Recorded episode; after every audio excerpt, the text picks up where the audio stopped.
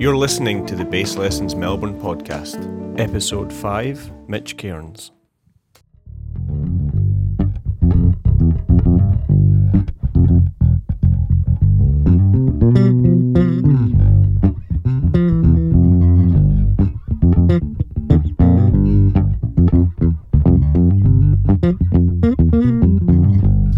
Hey guys, how's it going? Uh, Craig here from Bass Lessons Melbourne. Um, got another player profile video, and this time it's with Mitch Cairns.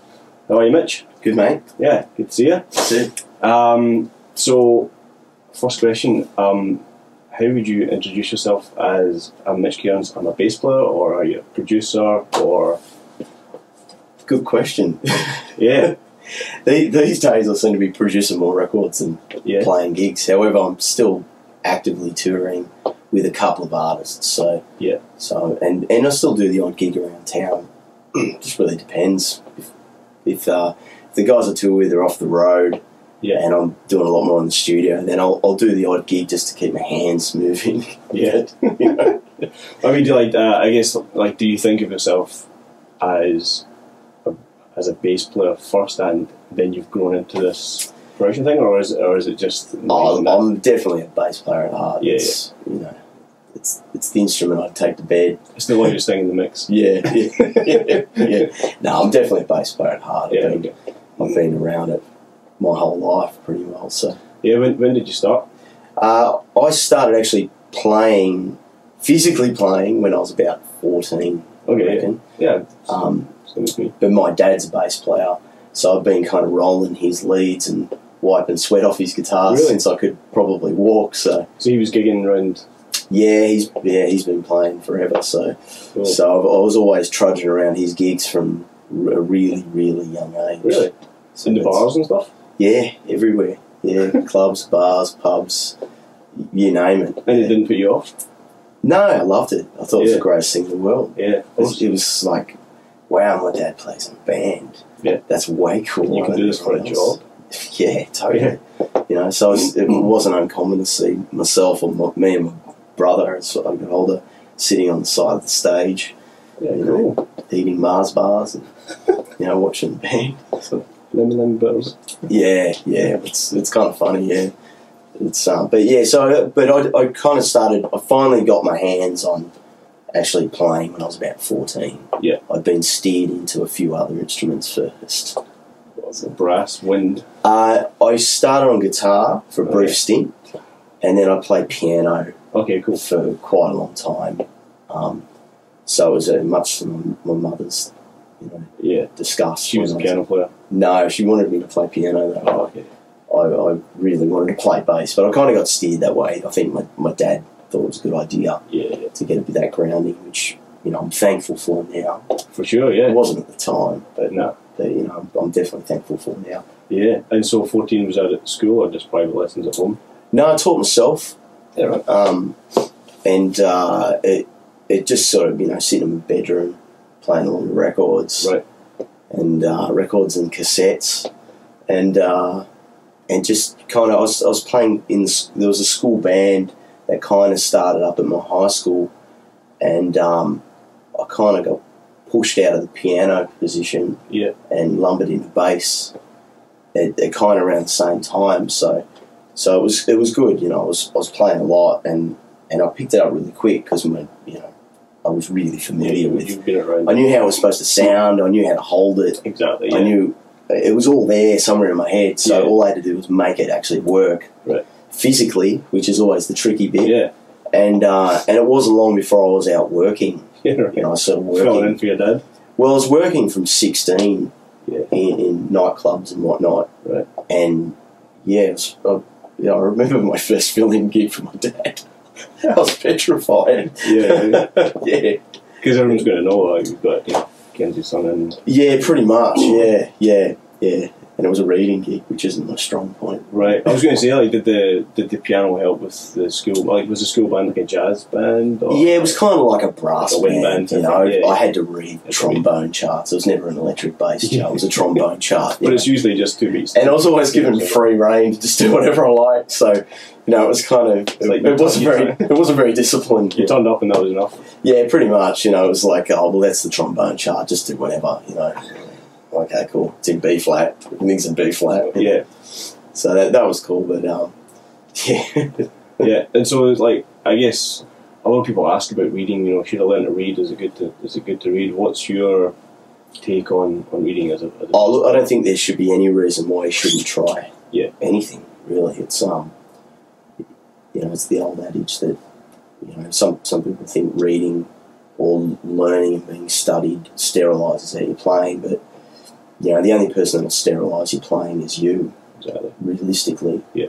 Um, you know, re- reading certainly got me a lot of gigs, but I'm not a strong, strong reader. Yeah. Like, I, you know, But it helped you get working. You know. cer- I've certainly done plenty of reading gigs where I've, I've been able to lug through it, but Yeah. you know, generally if something absolutely hardcore comes up, You'll pass on. I'll, I'll pass it on. You Yeah. know, and there's there's plenty of great guys in Melbourne I've, I've passed reading gigs on to because I know, you know, I know that they'll just read it first go. And Yeah.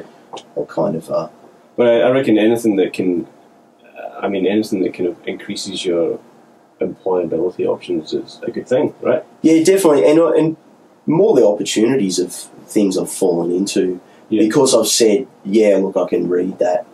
It'll and then be, you meet it'll be fine. Yeah, you know. And generally, um, you know, I've been, I've found good musical directors will always, you know, they're they're happy to help you through the gig. sure. You know, if there's something a bit tricky, Yeah. you know, nobody's perfect. Yeah, yeah. They'll help you through it. And So, and then it comes down to your attitude. understanding, Absolutely, Like absolutely. You know, there's there's there's plenty of stories of the greatest players in the world that have gotten on a session and something's been a bit, a bit hairy, Yeah, and you know the, the the MD or whoever's on there, you know, some of them won't, some will crucify you, Yeah. and Yeah. unfortunately that's that's just the way the world works. Some will, but you know, I found the really great MDs I've worked with have Mm. always been happy to go. Oh, look, that's it's like this, you know, or whatnot. Yeah. and it's usually not a worry. No. Yeah. So then, so you're out gigging when you're 16. Did you, did you then go on and keep studying, or that was kind of it? You left school and Yeah, I, I finished high school and I was out on the road. yeah, cool. Really, pretty much straight away. And I never went back. I, I always wanted to. I always had hopes and dreams of study going to Berkeley or, you know, or, or the Sydney Conservatorium or whatnot. Yeah. A lot of guys I knew, because I, I grew up sort of just north of Sydney, Right. and a lot of guys I knew went to the Lismore course. Hmm. But that sort of freaked me right out because I was I was touring, I was kind of doing the gigs that people wanted Yeah. already, and the thought of actually leaving town and spending four years in the middle of nowhere, Yeah. Um, you know, as much as I would have loved to have done it, Yeah. it, it just wasn't. I guess you know wasn't viable. everybody's path's different, and it's, it's not necessarily for everyone. And Yeah, absolutely. You know, and there's there's some amazing players that have come out of there, and Mm. some of them have gone on to be players. Some have gone on to be teachers. Yeah. Um, you know, it, it really depends on where your heart is, or, or where where life takes you. Really. Yeah, yeah. You know, like So when did you come down to Melbourne? Uh, I've been here nearly ten years. So Okay. uh, 2007, I moved down. So from Sydney, Uh, Newcastle. Newcastle. Yeah, yeah. I grew up in Newcastle, and I was kind of working. I was touring all over the place, and I was working a lot in Sydney and there, and I was doing stuff in Melbourne as well. I'd Yeah. sort of flying down, doing bits. Were you doing? I know Newcastle's quite a big country scene. Were you doing a lot of country gigs up there? Or? I actually wasn't doing No? any country. Yeah, No, right. no. I was playing. Uh, I was playing in, in rock cover bands. I was, I was touring with a guy called Bruce Mathiske. Okay. Who's a um, really great guitar player, and um, and that was an instrumental gig, like a kind of, oh, I guess you'd call it instrumental jazz. Had all sorts of influences, but Tri- was trio. doing that. Yeah, it was a trio, and also had a um, an instrumental band as well with a guitar player called Adam Miller. Okay. So um, we we'll, I was doing all sorts of stuff, really. Yeah, right. And um, I was doing a bit of stuff in Sydney with um, an artist called Jenny Morris. But I really love Melbourne. I just kind of Yeah. it's the place I wanted to be. I love it down here. Yeah. Even if I wasn't playing, I love Melbourne. Yeah. Um, so when you came down here, was that when the studio started? Uh, Or no, I'd been producing records prior to moving to Melbourne. yeah, right. Um, How did you get into pro- producing? I mean, because I mean, I remember my first experience in the studio. And I was just like, like, what does a compressor do? How does that work? That kind of thing. And then Yeah, it's kind of a funny thing. I, I don't know. I, I guess it just evolved. Like I, I've been I'd been in original bands Mm. from when I first started. Yeah. and you know we were always recording and whatnot. And my first real original band recorded a record. I would have been around sixteen or seventeen in a big studio. yeah, cool. and I really loved the process. But I always had a heavy hand in arranging and that side of things, Mhm. and as a, and I still do as a producer. I, I'm kind of really like that end of things. You know, I Yeah. think it's really important the pre-production end and arranging arrangements and parts and things Mhm. and good songs. So it, it was kind of a natural progression Mm. that I just moved more and more into that. And as the years have gone on, um, the, the, the now now I'm mix records and all Yeah, yeah. sorts of stuff. So pe- people were calling you up in, in Sydney to produce records for them, or were you, were you were you working at your own studio up there? I was working out of my own studio, Oh, yeah, yeah. yeah, and um, and I and I sort of had a home studio in in Newcastle, and it's just evolved over the years. You Yeah. I was sort of I was working at home when I first moved down here, and subletting in other studios to do drums and whatnot. And, Yeah. and then I took over a space um, uh, in in city, and then I've moved into this current studio, which Yeah. is always evolving. You know, every time I come in here, something's Yeah, changed. just got to move that bit of gear to get this bit gear. Pretty much, yeah, Yeah. yeah. So it's sort of- sort of evolved over the years. I've, I've been lucky. I've had a few records that have been quite successful, and Mhm. and I've reinvested back into some of the studio because I kind of got sick of just having to borrow things or beg, Yeah, or, you know, I was or, about or hire things as well. You know? Yeah. It, it hacks into the budget after a while. But I guess it's a good way of trying something to, to know what it's like. You know, there's especially in, in the audio world, it's like, oh, if I just get that one bit of gear, everything's going to be all right. So I Yeah. reckon like, borrowing and hiring is a good way to actually get try it out in your collection. and Go, actually, it's it's only seventeen percent better. yeah, definitely. I've definitely had bits of gear over the years. It's well, it's like anything as well, like bass gear or anything. Yeah. You, know, you get bits of gear and you go, it's not quite as good as I thought it'd be. I don't sound like that guy. Yeah, yeah. Why don't I sound like that guy? Yeah. There does seem to be a kind of prevalence of bass players that become producer, engineers, MDs. Yeah. What, what, do you do you have any idea why you think that might be? Um, I guess as a bass player, like I, you're usually fairly aware of what's going on around you. Um, you know, I'm always really conscious of how the rhythm section is working with the singer. You know, as a bass player, I always I really like listening to singers. You know, Yeah, yeah. I'm, I'm happiest when I can switch off, shut my eyes, and I'm just listening to the singer do their show. You know, so you, you're usually quite aware of what's going on around you. Um, so I guess from a musical perspective, You're in that position in the band Yeah. between the harmony and the rhythm. Yeah, and you c- you know usually quite quite across. I guess uh, as an MD, usually across sort of tempos and feels and things. Mm. Yeah, I I guess you know you kind of you're actually in quite a controlling position as the bass. Like if you start doing double time sample feel, then that's what it's going to be. You know, like you can really Yeah. change the feel of a song depending on what you do. Yeah, absolutely. If you, if I, you I mean, I guess any you move the can. tone up, you can really change things. Just a flat nine. yeah, it's my flat nine. You're wrong. Yeah, yeah. So I guess that's why there's a lot of great ones. You know, Don Was is one of my Right. absolute favourite producers. Yeah. and he's a great bass player. So there's um, yeah, there's plenty of plenty of good producer bass players. Yeah. And so back like in you know sixteen to twenty five, whatever. Like, what were the kind of was there a, some seminal records or players or even producers that kind of really maybe set you on the path that you're on now? Uh, yeah, there probably was. I'm trying to think of what I was listening to back then. Like what? Because that, that's kind of your, for me. That's your formative years, really. Of I guess you had it with your dad before, but you know when you start going on your own path, and Yeah, we had a fairly musical house, you know, Yeah. putting on records all the time, and Yeah. And really sort of a real mix of stuff. Mm. Like, uh, you know, he'd be always playing like you know, Steely Dan and things like that, or Yeah. Georgie Fame, or Okay. you know, all, all kinds of random things. But um, I, I was kind of getting into. Um, there was a Blood, Sweat and Tears record I really loved um, called Nuclear Blues. Okay. That that come out in the early eighties, Right.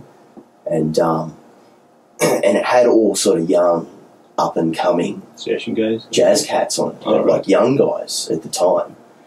And there's some really great playing on there. Like Yeah. it's for you know, it's, there's a bass solo on. I think it's the opening track, and it's an absolute ripper. Do you know who it is? It's um. Oh no, you've caught me out. I can't believe I've forgotten his Yeah. name. Uh, no, I don't. No, lost it. But check it out. Yeah, it's, his brother was the guitar player on it, but it's a it's a cracking record. Right. But it's um, you know, I was remember listening to that a lot, and um, I've I've always been a big James Taylor fan. Okay.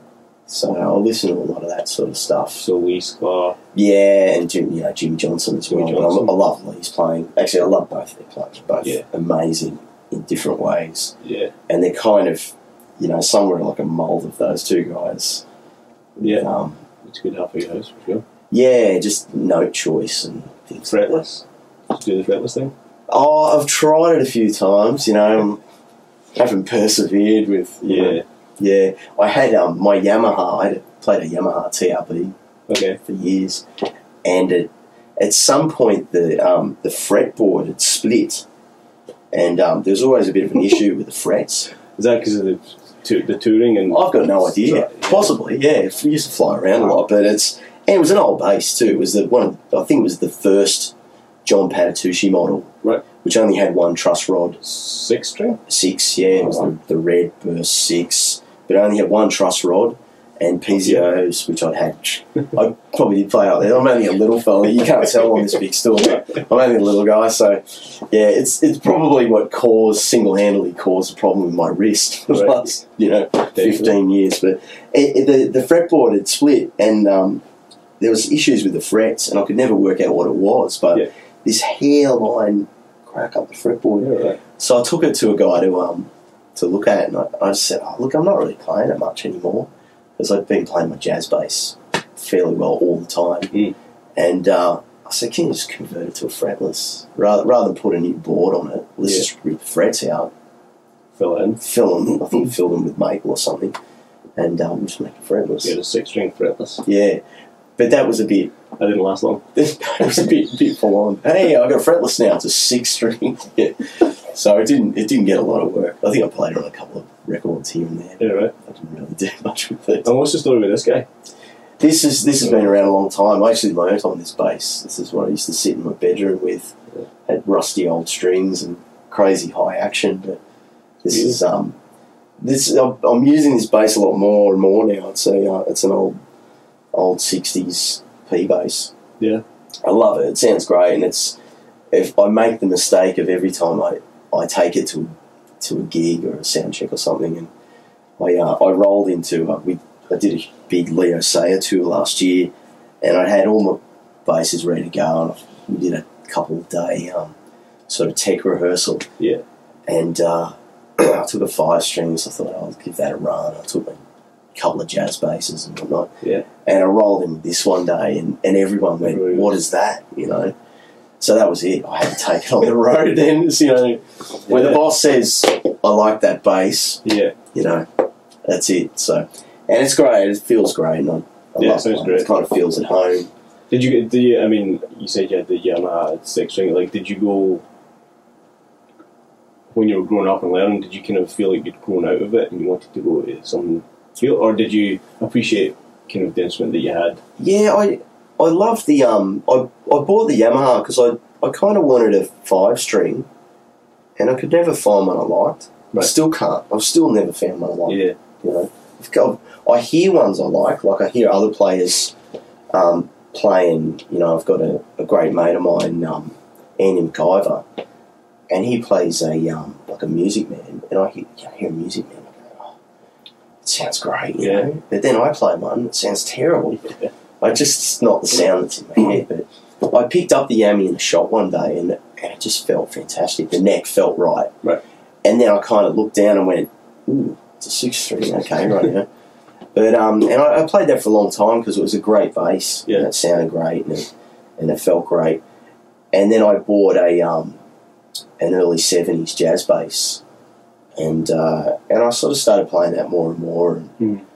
and at some point, I made the transition back to that passive sound, Yeah, and I kind of struggle with an active sound now. yeah, right. I still hear people play like I heard you play your bass, and I love it. It sounds amazing. Yeah. But then I play it, and I go, it's not. I, I can't get the sound Yeah. out of my fingers. You know that I that I hear in my head. So Yeah, I, I've, I've just been back sort of playing the Fenders, and I got a couple other sort of it's funny how a lot of people, you know, we all kind of end up back at where it all began, and you know, it seems to do the job yeah everybody wants it to do. You know, uh, my I want I just wonder if sometimes like maybe band leaders and singers they kind of hear with their eyes sometimes. Like if you turn up with like a you know custom unique five string. It, it does happen, and, I'm- I and, just and I've had it happen to me. You know, I've rolled Yeah, right. up to a, you know, a, a gig where the, you know, the artist is kind of like, I don't know about that. You know, Yeah. So, well, having having said that, I, I, I did a gig for years where you know if I turned up with a, a six string, Yeah. there'd be like a sackable fence, right. and I did. I rolled in one night, and I, I played it for the whole gig, and no one even knew anyway. story, story, story of It's all right at the end of the night when they, you know they turn around and went, "Oh, what's that?" You know. so, but you know, I, I take it out every so often, blow the cobwebs out. Yeah. I took. I've got one six string left. It's an old uh, tune.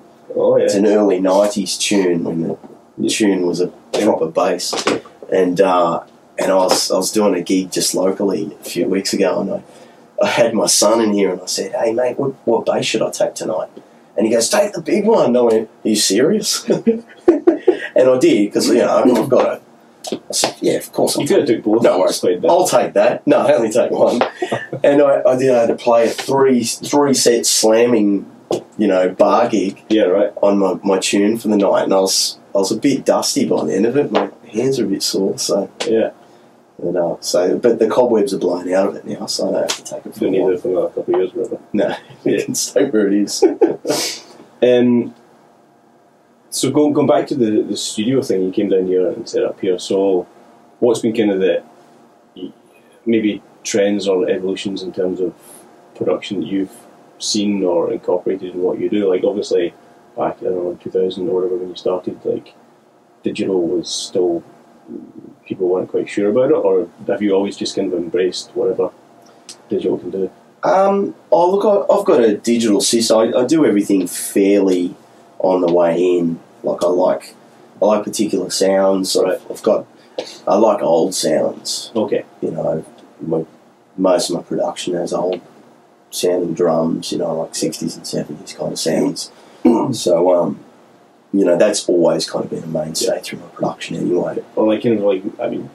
Uh, organic kind of sounds, I guess. Very much so. Yeah, yeah. Get, And I, get it right at the source. I like to apply that sort of rootsy sound to pretty well everything. If it's country record, pop record, Yeah. it's always kind of got that slant on it Cool. anyway. Um, but most all, all the gear is very analog on the Yeah. way in. So, so you do you can process somewhat on the way in. absolutely, Yeah. yeah. look, everything goes through my Neve console. um, it tends to be EQ'd on the way in. A lot of it, Mhm. you know, particular mics and particular Mm. drums and things. Uh, and you know, outboard compression I do on the way in as well. right. Um, I still do things in the box. It all goes into Pro Tools in the end. Yeah. Um, and But, it's but during tracking, this is mainly just like a tape machine, so to speak. absolutely yeah. Yeah. Yeah. Yeah. I like to keep that way. I'm not. I'm not really one who likes lots of options at the end. Okay, I that's like. good. You know, I like to commit early. And, yeah, everybody's different. yeah. Look, you've got to. You got to have some options, but it tends to just bog things down. So Yeah. kind of, yeah, Usually, if I'm if I'm producing a record, I, I generally know what I want the end result to sound like. Yeah. Because if I don't, I lose Exactly. track of the whole project. that's almost like a lot of people ask, what does a producer do? And I think that's maybe one of the defining terms is that you can see how to get from point A to point B, like sonically. Yeah, yeah. Generally, I'm I, I'm fairly aware of what I want right at the end, Mm. and then I've, it's my job to keep the vision. If that Mm. means you know making sure that the right players are playing on it, Yeah. or you know the artist is still keeping that focus. Yeah. You know, when things start to waver all over the place, projects fall apart pretty quickly. Yeah, right. So it's um, you know, that's kind of what I like to do. And then you know, the unlimited options of digital is pretty Yeah, dangerous when you start to get down that road. Yeah. So has that ever come back to bite you in the ass? Like where you've got to the end and went, I wish we didn't have so much compression on drums, or I wish we'd used that different bass, or you've always been like, You know, sometimes, but no. you can always get to the end of something and go, I wish I did Yeah. this or I wish I did that. It's So it's not going to sound bad. It's just a different flavour, right? yeah. Look, it's you know, you got to be cautious not to Cool. to really slam the guts out of things. Mm-hmm. Like I, I was talking earlier about the DBX Mm. Mm-hmm. compressors. Yeah. Those old DBX compressors, if you're not careful, they will destroy everything. You know, the other ones are more forgiving, like an LA2A. The, Yeah. You know, you can. They're kind of musical, so Yeah. You know, E- EQ can be a bit dangerous, but hmm. And in terms of like bass chain, mic, DI, mixture, nearly everything I do, as as much as I I love the idea of putting up a mic on a cab, Yeah. nearly everything I do is just DI. Yeah. And it's generally it'd be either a P bass or my jazz bass. I've got a couple other things that that work Mhm. really, you know, interesting sort of sounds. That straight into an Avalon DI. Yep. Uh, straight into the Neve console, and I'll usually insert either an LA2A Okay. or an LA3A. Yeah. I've got an old LA3A, which I love, just to get the peaks, or just to give it a bit of love, you know. And it always sounds nice, sort of in the chain anyway. yeah, cool. And I might give it a bit of EQ. Um, sometimes this needs a bit, so it gets a little bit woolly at times. Um, Why all of these strings? how old are the strings? Um, they're probably only about 12 months old Oh, okay. because I broke one. Yeah, I broke one One mid, gig. yeah, mid show. Did you have spares? No. No. You probably did carry when I actually- 16, but I actually had a spare bass, I think, but it was it was point of no return. You know, I just right. did the rest of the set with three strings, and it wasn't a big deal, you know. But don't say that. you, Yeah. can't, you can't say it's okay, you know. ah, Yeah. You only had three strings, well, then then it'll be two strings. yeah, I'll just keep dropping them off. Yeah. No, it was actually on the on the Leo Sayers gig, Right. and I, and I had to do. It was probably only four or five songs with three strings. It wasn't the end of the Was it world. the G string? Actually, no, it was the D. Tricky. So yeah, it was. Yeah. yeah. Come to think of it, I think it was a D. And to top it off, because I, I like um, I use Thomastik flat wounds on this, and um, I couldn't get a set anywhere, you know, because really the only place now you can get strings like that is Mm. the bass centre in Melbourne. Yeah. I don't know anywhere else anymore, and I was I was in a state. And I couldn't, couldn't get strings, and I had to put round wound strings on it Oh. Which was really bizarre for the space. It sounded great Yeah, because you know fresh wound round wounds. Yeah. I still love them. Yeah. you know, and I use them on the jazz, and I put DR Nice. stainless. I like stainless strings. I don't like nickel, and uh, and it's it still sounded really good, but um, but yeah, it's like a nightmare trying to find strings when you break strings on the road. yeah. And I, I just don't carry spares. Like Even though? no, There's a man that learns from his mistakes. no. Sometimes sometimes I might have a set floating around, but not Yeah. really. Well, because Thomastiks are pretty expensive, aren't they? Yeah, they're insane. Yeah. So when I buy two sets, it's like, well, I could buy two sets, or I could eat and have one set. Yeah, yeah. We could eat and eat for a month, and yeah, have Yeah. one set. Yeah, Yeah. pretty much. Yeah. So these would be a bit over a year old, I guess, yeah, right. eighteen months maybe. But it's yeah, I'm I'm a bit hard on them, so I guess that it's probably not a wonder one broke. Tend to dig into them a bit hard. Um, m- moving down to Melbourne, like, did you did you know some some guys down here when you came down? Yeah, I knew a few people. Yeah. I was actually I I was actually doing a trio with um, a guy called Marcel Yammouni Okay, yeah, and uh, yeah. drummer Guitar. Johnny Salerno. Yeah, Right. Yeah, and we're doing a we're doing a trio. Uh, about twelve months before I moved down, we formed a trio. So I was actually flying down. We're doing some gigs. Right. Was that So kind of like loud? Uh Was it rocky stuff? loudish. No, no, that was just like fusiony sort of stuff. Yeah, I guess you know. It was, No, it wasn't that loud. You know, I guess. yeah, it was really loud. No, um, yeah, so I was kind of doing that for about the 12 month lead up before I moved down. I was kind of just flying down. with So that kind of gave you a taste of the guys and the scene down here. Yeah, and I'm, I was fortunate enough through those guys and some other people I met. Yeah. I met loads of people, and, and you know that always introduced me to. That's just how it kind of kind of goes, you know. Because obviously, I kind of came in here pretty much cold.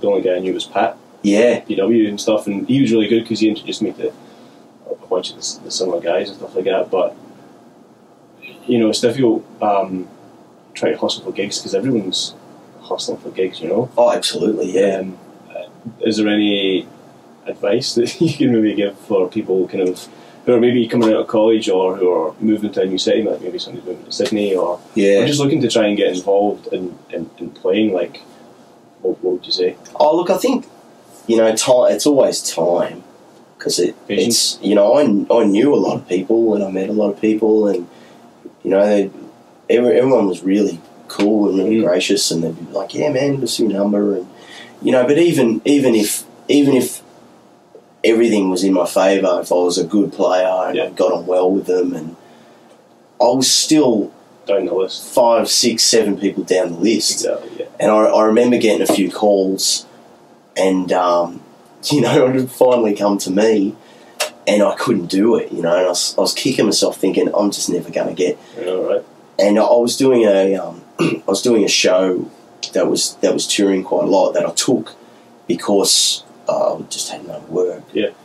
And there, was, it, there came a point where I was living in Melbourne, but the first 12 months I was out on the road and we were touring, doing some stuff internationally and that. And it hit a point where I just thought, I, I can't do this anymore.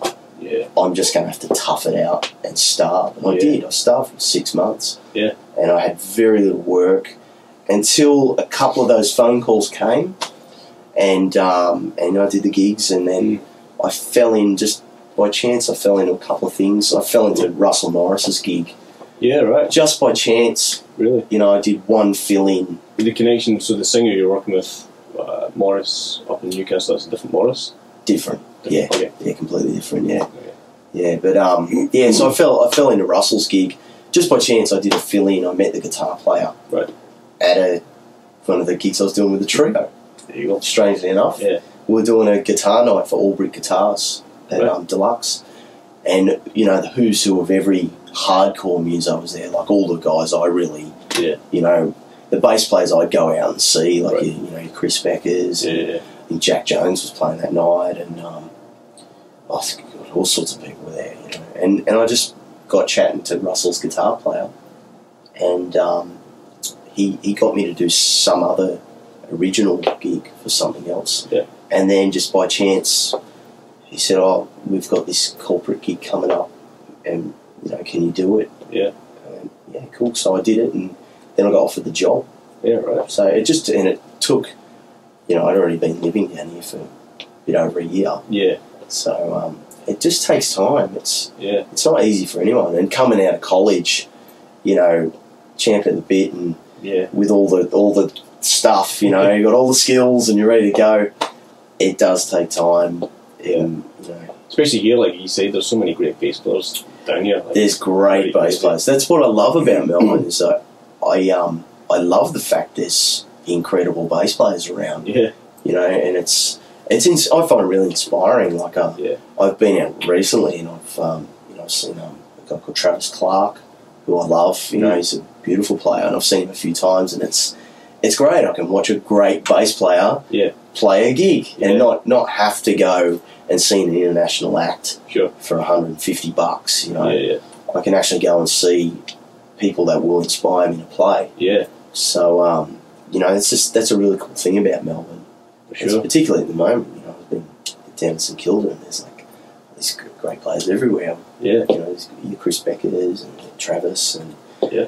you know Gavin Pearce and. Roger McLachlan rolled into my gig. Yeah, right. You know, only a couple of weeks ago, and you know the, he's a hell of a bass player. Absolutely. Yeah. So it's um it's pretty pretty cool. yeah, it is cool. And coffee as well, obviously. Very good coffee, Coffee, you know, that's really what brought me here. pretty much. Yeah. and it keeps me here. Yeah. um, so what's kind of what, what are you kind of um, involved with at the minute? You're still doing Russell, obviously. Yeah, I am. Yeah, uh, well, uh, one of the records I produced for Russell, which was really successful in Australia, is just about to be released in America. Right. So I'm going next week. To the States? Yeah, To yeah. and We're- well, we're playing at the Americana Fest, and um, they'll be doing some promotion on the record and whatnot. So that's um, that's happening kind of pretty soon. I've got some. Was that all done here? That was all done here. Yeah, Cool. yeah. Um, Local guys or yeah, local guys and some and some not so local guys. There some was some, guests? Or, yeah, there's some guests on some of those records like um, Diesel, Troy Cassar-Daley, Renee Geyer, Yeah. uh, Rick Springfield was on one of them. yeah, right. There's all, all sorts of people. So we've we've had a good run. We've done three records together now. Yeah. And we've had a really good run. But um, but yeah, one one of them is about to be released in America, and then the others to follow, hopefully. Okay. So I'm doing that. I've got some shows coming up with Leo Sayer, Yeah. which is exciting. How did that? Yeah, that's pretty. That's another pretty sweet Oh. gig. I did a tour with him a few years ago. We um, there were four artists on the, the tour, and I MD'd it. Okay. And um, the the band was really great. and It all felt great. And just at the end of it, Leo rang me up and said, "I want to do a record. Can we do it at your studio?" And I want to use that band. Oh, cool. So we basically cut it live in here, and then just did the overdubs. But the bass, drums, um, pianos, and guitars, all the main bed tracks were cut live Yeah, cool. which was really cool. And just just through that, when he wanted to tour the record, he, sort of said, oh, "I'd like to use this band," Makes sense. um, which was great. You know, he's, he's great to work with. So he's from the. Is he living in the states? Uh, he's from the UK. Yeah. but he, he lives in Sydney now. Oh. Yeah, he's a uh, he's a Sydney resident, so he's uh, he still goes back to the UK. He just did I think about three months touring over there. Right. And, uh, he'll go back again next year. And Were you in the UK with him? no, I wasn't. No, he's, he's got a UK band which he's been using those guys for sense. Yeah. 30 or 40 years, you know, some some of them. So so he's, he's still using that band. I, I go to, it depends where the shows are. We went to Tokyo last year and did, um, uh, I can't remember what the place, Billboard, Okay. and uh, did some shows there. We did four shows at Billboard. So those ones I'll do because it's kind of, it depends The- where in the, side of world it is. Yeah. Yeah. Here to LA is kind of like Yeah. shorter than here to the UK. Yeah, yeah, absolutely. Yeah, so it's it sort of depends, but I'll, at, at the moment I'm doing is Australian shows. Yeah. So I've got that. I've, I've got some records I'm about to start. I've got a little project with uh, the piano player from Leo's band, um, a guy called Bill Risby. Mhm. We've been doing some instru- instrumental stuff Oh, cool. here and there. One couple of them we, we cut at the end of Leo's record. We just a couple of hours the next morning, had a bit of a hit, and It's all set up. So yeah, yeah. So we've, it's a slow, really slow going project. what's, what's that material wise? Sorry. What kind of style is that? Um, hmm, good question. I'm a, I'm a real big fan of um, the Yellow Jackets, particularly the earliest Did you, stuff. did you go and see them when they were? I did. Yeah, fantastic. Yeah, when Dane Alderson, another Yeah. amazing. Yeah, Dan was great. player. Yeah, it was good because I hadn't, I hadn't actually seen him play before, and he did a fantastic job. I really love the early stuff though, like Record One. Okay, yeah. You That know? yellow one. Yeah, Yeah, yeah. yeah, I, that that's kind of I love that type of instrumental stuff. I'm also a big fan of like Dave Grusin Okay. and things like that. So it's a bit of a mix of that kind of easy listening stuff. But oh, um, no, easy listening. LA jazz funk. Let's call it that. yeah, yeah, I guess so. Yeah, it's I, I like the um, well the the Dave Grusin stuff isn't so jazz funk. You know, Yeah. it's more sort of um, Americana. Well, not Americana, isn't rootsy, but that can. Yeah, and I, I, you know, I sort of apply that kind of production to it. You know, I like Right. the old, old drum sounds and Cool. whatnot. So, you know, it's it's not that modern, slick, Yeah. you know, type of sound. So, it's uh, so I'm kind of doing that on the side. Yeah. it's just to try and keep, Yeah. try try to do something that Something is for myself that's yours. Yeah, yeah. outside of I think it. it's important to have that balance between, you know, music for art and music for, for work. I, I know a lot of players that Yeah. just flat out doing, you know, all the all the work gigs, Absolutely. um, and and and you kind of they kind of lose perspective on why we started playing in the first place. Like I didn't start playing bass to, to play wedding gigs, you know, and, kind of shut down. Or like I played Yeah. because it was like I wanted to be part of. It and there's kind of no excuse for for not doing it. You know, everybody makes excuses, but If you're in the scene, you know enough people. yeah. And at the end of the day, if you really want to do something, just do it. Yeah, exactly. So you know, with you know everybody can everyone can have a, a home some kind of home setup. yeah, absolutely. Yeah, it just it's a matter of actually just making the effort to do it. Yeah. You know, and and I'm pretty flat out, but I'm still trying to do it because it's I haven't been doing. Uh, I, I spent so long doing original projects, and then I fell into producing, which is making other people's original projects happen. Yeah. You know, so it, it hits a point where I go, well, I've got to, I've got to do something because it, it keeps you musical. Yeah, You know, keeps you sharp musically. so- yeah. And you know you, probably find that um, all you know your, your experience with all our stuff that you've been doing, you know, helps with you doing doing your own original stuff. Like Absolutely. Yeah. yeah, Yeah, and it's it's good too. You know, we get to the end of a record where we're all, you know, intensely working on stuff, and you just blow off some steam. You know, so we we just go, oh, come on, let's do it. Yeah. let's have a bit of a hit and Yeah. see what happens. let's play all the films. Yeah, it's play every film we've got. Yeah. I play the same variation. Like I've got one feel, and I play like hundreds of variations of that one Just chop. play half of it, play full thing, play across the bar. Play backwards, forwards, upside down. Yeah. Cool, Mitch. That was uh, that was awesome. Thanks, man. Fascinating, Thanks man. for having me. Yeah, thank you. Um, guys, thanks for watching. Um, I'll see you next time.